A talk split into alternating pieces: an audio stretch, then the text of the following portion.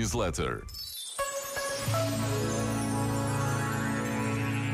Passaram-se anos de trabalho, milhares de reuniões, de encontros, um esforço extraordinário de voluntários de todo o país para preparar a JMJ Lisboa 2023, que amanhã tem o seu início com a celebração da Eucaristia presidida pelo Cardeal Patriarca de Lisboa, Dom Manuel Clemente.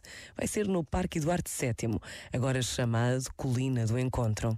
Ninguém pode adivinhar como serão os próximos dias, mas todos sabemos que um encontro como este nos coloca perante a fé que se vive em comunhão com o Papa Francisco, na certeza que nos une de que Jesus está vivo no meio de nós.